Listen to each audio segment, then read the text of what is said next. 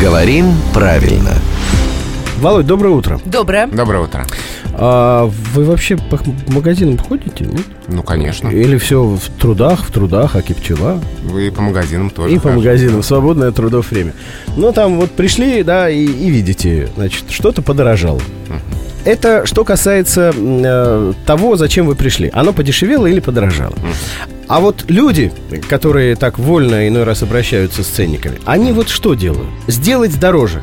Одним словом, правильно как сказать? Удорожить. Удорожить, Да. но сделать дешевле проще тут уже. Удешевить. У- Удешевить. Да, да. Глагол «удорожить» кажется на первый взгляд странным, но он есть в словарях русского языка, а вполне нормальный литературный глагол.